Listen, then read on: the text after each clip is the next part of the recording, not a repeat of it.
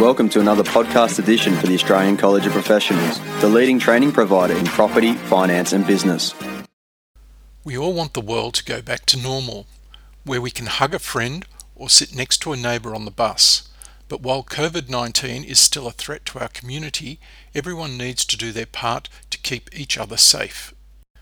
New South Wales Fair Trading have released information and then released further clarifying information in relation to how your agency can comply with the public health orders and complete a COVID 19 safety plan. It is now mandatory for agents to complete a plan for all auctions, open homes, and other inspections or viewings of a property. Agents should either have a digital or printed copy of the plan available at the premises or place of auction to present to New South Wales Fair Trading or other authorised officers conducting inspections under the Public Health Order. How to complete the COVID 19 safety plan. Record the actions you will put in place under all the safety plan sections well-being of staff and customers, physical distancing, hygiene and cleaning, record keeping. Each requirement must be addressed in each section. If a requirement does not apply to your premises, briefly describe why it does not apply. To complete the plan online, it should take approximately 45 minutes and must be completed in one session, so give yourself time to complete the plan.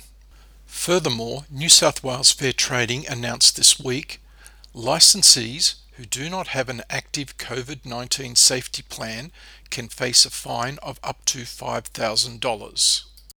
New South Wales Fair Trading have been conducting inspections and they have focused on providing further education about these requirements. This has allowed time for property professionals to adjust and develop their COVID safety plans. However, from Saturday the 26th of September 2020, fair trading inspections will focus on compliance and enforcement of the public health order.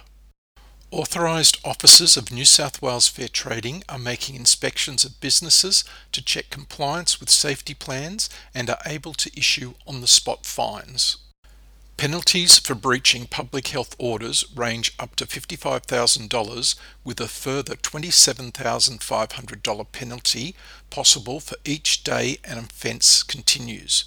For repeated non-compliance, businesses may be shut down for periods of up to a month.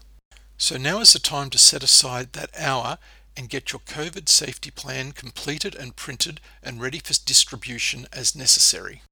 As a minimum standard, have one ready for every open home and every auction that you are conducting and make it available to anyone who wishes to see it.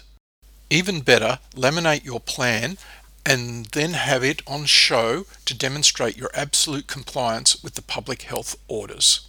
Thank you for listening to another edition of the Australian College of Professionals podcast. For more information, go to our website acop.edu.au.